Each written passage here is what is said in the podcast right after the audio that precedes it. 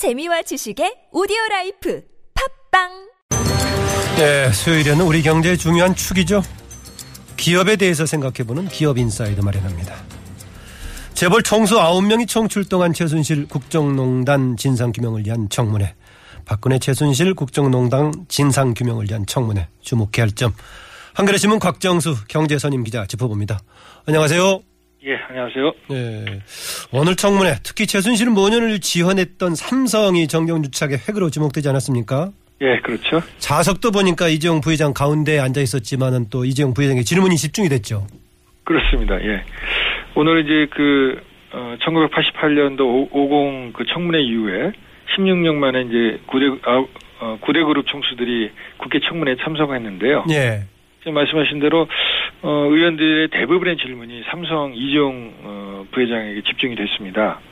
뭐, 사실 이, 어, 교통방송 우리 시간에서도, 어, 이 삼성의 경우에 지금 최순실 씨 모녀에 대한 지원이 지금 여러 건이 드러났잖아요. 예. 그러다 보니까 이제 다른 기업들하고 성격이 좀 다른 어, 그래서 이제 흔히 기획형 정경유착 아니냐 이런 얘기가 나오고 있고 또 그 대가로 이 국민연금의 손실에도 불구하고 그 합병에 찬성해서 국민적 분노를 사고 있는 이런 이제 상황인 인 것을 이제 감안을 한 것 같아요 의원들도 예. 질문들이 이제 그쪽으로 다 이제 집중이 된 거죠. 예. 예.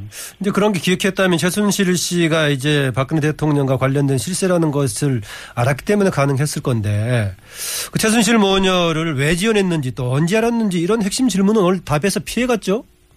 그렇습니다. 그, 어, 지금 말씀하신 대로 그 부분이 이제 대단히 민감한 질문이라고 볼 수 있잖아요. 예. 그런데 어, 철저히 몰랐다. 또 기억나지 않는다. 이런 식으로 이제 모르쇠 작전으로 일관했는데 그 예를 들면 어, 최순실 씨 존재를 언제 알았느냐 이런 데에 대한 질문 또 최 씨 모녀 지원 또 재단 출연 사실 자체도 어, 몰랐다는 거예요. 그래서 사후적으로 보고를 받았다고 얼머부렸고 이러다 보니까 이제 더불어민주당의 안민석 의원 경우에는 이런 모른다는 대답을 일관한 이 부회장에게 자기가 별명을 붙여주겠다. 그래서 동문서답 죄용이다. 이런 얘기도 나왔고요. 예. 또 박영선 의원은 이 기억력 좋은 전문 경인에게 아예 경영을 맡기면 어떠냐고 이제 약간 좀 비꼬듯이 얘기를 했는데 이정 부회장은 저보다 훌륭한 분이 있으면 언제든 넘기겠다. 또 이렇게 또 받아 넘겼습니다. 예. 그런데 저는 좀 이 질문 좀 해주길 좀 바랬었는데요. 최순실 씨한테 수십억을 지원했다면은 최순실 씨의 뭘 믿고 지원했다고 밑에 직원들이 그러더냐는 질문을 좀 해보고 싶었는데 그 질문 안 하더라고요. 어, 그러니까 사실 그, 어, 바로 그 부분, 왜, 지, 왜 지원을 했냐는 질문도 사실 나왔는데요. 예. 어, 이재용 부회장은 그 부분에 대해서는 어, 분명한 대답을 한 번도 하지 않았습니다. 예. 그리고 이제 어떤 부분에서는 지금 검찰 수사가 진행 중이기 때문에 어, 지금 말하기가 어렵다는 이제 그런 어, 태도를 보였고요. 예. 그러니까 무슨 미르나 K스포츠단 관련했을 때는 뭐 박근혜 대통령 얘기, 얘기처럼 뭐 국가 정책 어쩌고 얘기할 수 있겠지만은 특정 개인에게 지원한 것은 뭔가 배경이 있어야 지원하는 거 아니겠습니까? 그렇습니다. 근데 이제 저 이재용 부회장은 오늘 답변에서 예. 그 미라고 K스포츠 재단 출연조차도 자신은 몰랐다고 얘기를 했어요. 예. 어, 그런데 뭐 이렇게 관련해서 그동안에 이제 되게 추정을 경영승계 관련한 그런 기획성까지 얘기했었는데 그건 아니다라고 지금 오늘 이재용 부회장은 확실하게 얘기한 것 같아요. 그렇습니다. 이제 그 대표적인 부분이 이제 국민연금이 삼성물산 합병에 찬성한 부분인데요. 예. 아시다시피 그 삼성물산 합병에 찬성함으로 해서 국민연금 자체 계산으로 해도 한 3,500억 또 그 이후에 주가 변동에 따라 지금 뭐 최대 8천억까지 손실이 났다는 지적이 나오잖아요. 예. 그래서 이 부분에 대해서 박영선 의원이 경영권 승계를 위해서 국민의 노후자금인 국민연금에 손실을 끼쳤다고 이제 추궁하니까 어, 이 부회장은 저를 모자라다고 꾸짖는 것은 달게 받겠지만 합병은 단연코 승계와 무관하다 이렇게 이제 강력히 반대 에, 반박을 했고요. 예. 근데 오늘 참 어, 유의미 저 흥미로운 그 진술이 있었어요. 예.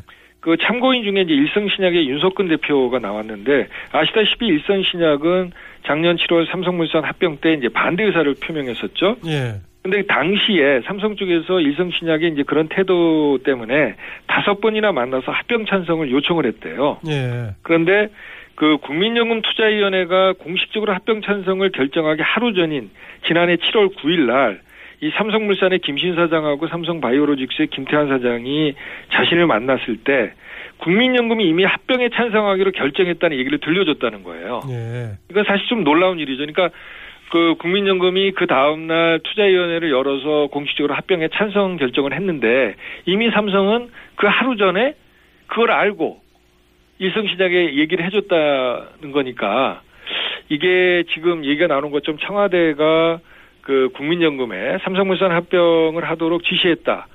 혹은 또 압력을 넣었다. 이런 것과 아주 그 지금 어, 검, 특검에서 이제 밝혀져야 될 것 같아요. 그 부분이 사실 여부인지. 예.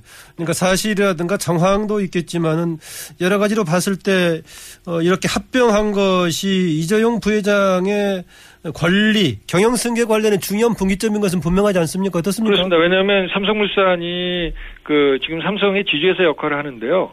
그 삼성물산하고 당시 제일모직하고 합병함으로 해서 이지영 부회장은 본인이 지금 그룹의 핵심 계열사인 삼성전자 지분이 1%도 채 안 되거든요. 예. 그런데 그 지주회사 격은 지금 4%를 갖고 있어요. 그러니까 그 핵심 계열사에 대한 지배력이 강화된 거죠. 음. 그게 이제 금액으로 치면 뭐 8조다 뭐 이런 얘기 나오는데 어, 어쨌거나 전체 삼성그룹의 지배권을 확보한다는 측면에서는 대단히 중요한 합병이었다고 볼 수 있죠. 어, 그런데 이게 경영승계하고 상관없다라고 하는 그 이정 부회장의 얘기가. 뭐 오늘 뭐 한두 번 얘기한 게 아니라 처음부터 끝까지 뭐 한 열 번, 스무 번에 얘기한 것 같습니다. 그거는 뭐 자기가 절대 아니다. 예. 그 얘기를 강조를 했습니다. 사전 준비해서 그 부분 확실하게 못 받고 가자라고 아마 정리를 했나 보죠. 예. 그 재벌 총수를 증인으로 부른 이유가 이제 대통령의 뇌물죄를 입증하기 위한 이것도 하나 있었는데 이거는 어 재벌 어, 총수들 청문 과정에서는 그렇게 특별하게 확인은 못했어요. 그랬죠? 그렇습니다. 이 부분에 대해서도 뭐 집중적으로 사실 질문이 있었는데 예, 예를 들면 지난해 7월과 올해 2월에 이제 대통령과 독대를 하지 않았습니까? 재벌 총수들이 그런데 그 어 뭐 이재용 씨 부회장을 포함한 재벌 총수들이 어 한결같이 그 대통령과의 독대에서는 구체적인 돈 얘기가 안 나왔다는 거예요. 근데 사실 이거는 어떻게 보면 예상된 일이라고 볼 수 있습니다. 왜냐하면 그 그때 돈 얘기가 나왔고 그걸 어 그래서 이제 그때 뭐 민원 이런저런 민원을 어 저 청와대 측에 전달했다는 이제 보도도 있었잖아요. 예, 그랬죠. 그렇다면 자칫하면 이제 돈을 준 게 대가성의 문제로 가지 않습니까? 예. 그럼 그건 어, 받은 사람뿐만 아니라 준 사람도 문제가 되거든요. 상호간에 더 중재가 되겠죠, 광역죄보다는요. 아, 그, 렇습니다 예. 그래서 이 부분은 어차피 특검의 과제일 수밖에 없다는 게 이제 진작부터 예상이었어요. 예. 네.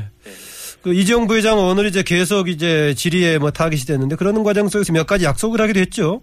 그렇습니다. 오늘 굉장히 중요한 발언들을 몇 가지를 했는데 지금 이제 이런 그 최순실 씨 지원권이나 어 또는 그 국민연금 그 지금 논란이 되고 있는 삼성물산 합병권이나 이런 걸 모두 그 그룹의 사령탑이 미래전략실에서 주도를 했거든요. 예. 이제 아시다시피 삼성그룹의 미래전략실은 법 외조직입니다.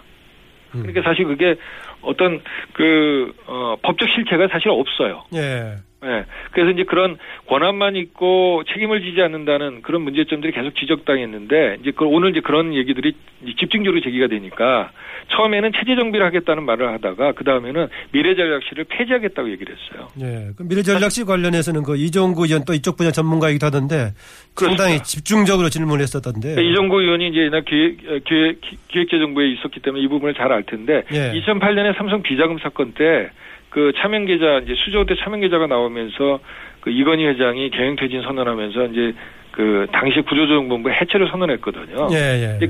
구조조정본부가 지금 미래전략실의 전신입니다. 이번에는 될까요? 해체가? 네, 지켜봐야 되는데 그 부분에 대해서도 질문이 나오니까 이재용 부회장이 지금 국민이 지켜보고 있다. 지켜봐 네. 달라. 예. 그 얘기를 했고요.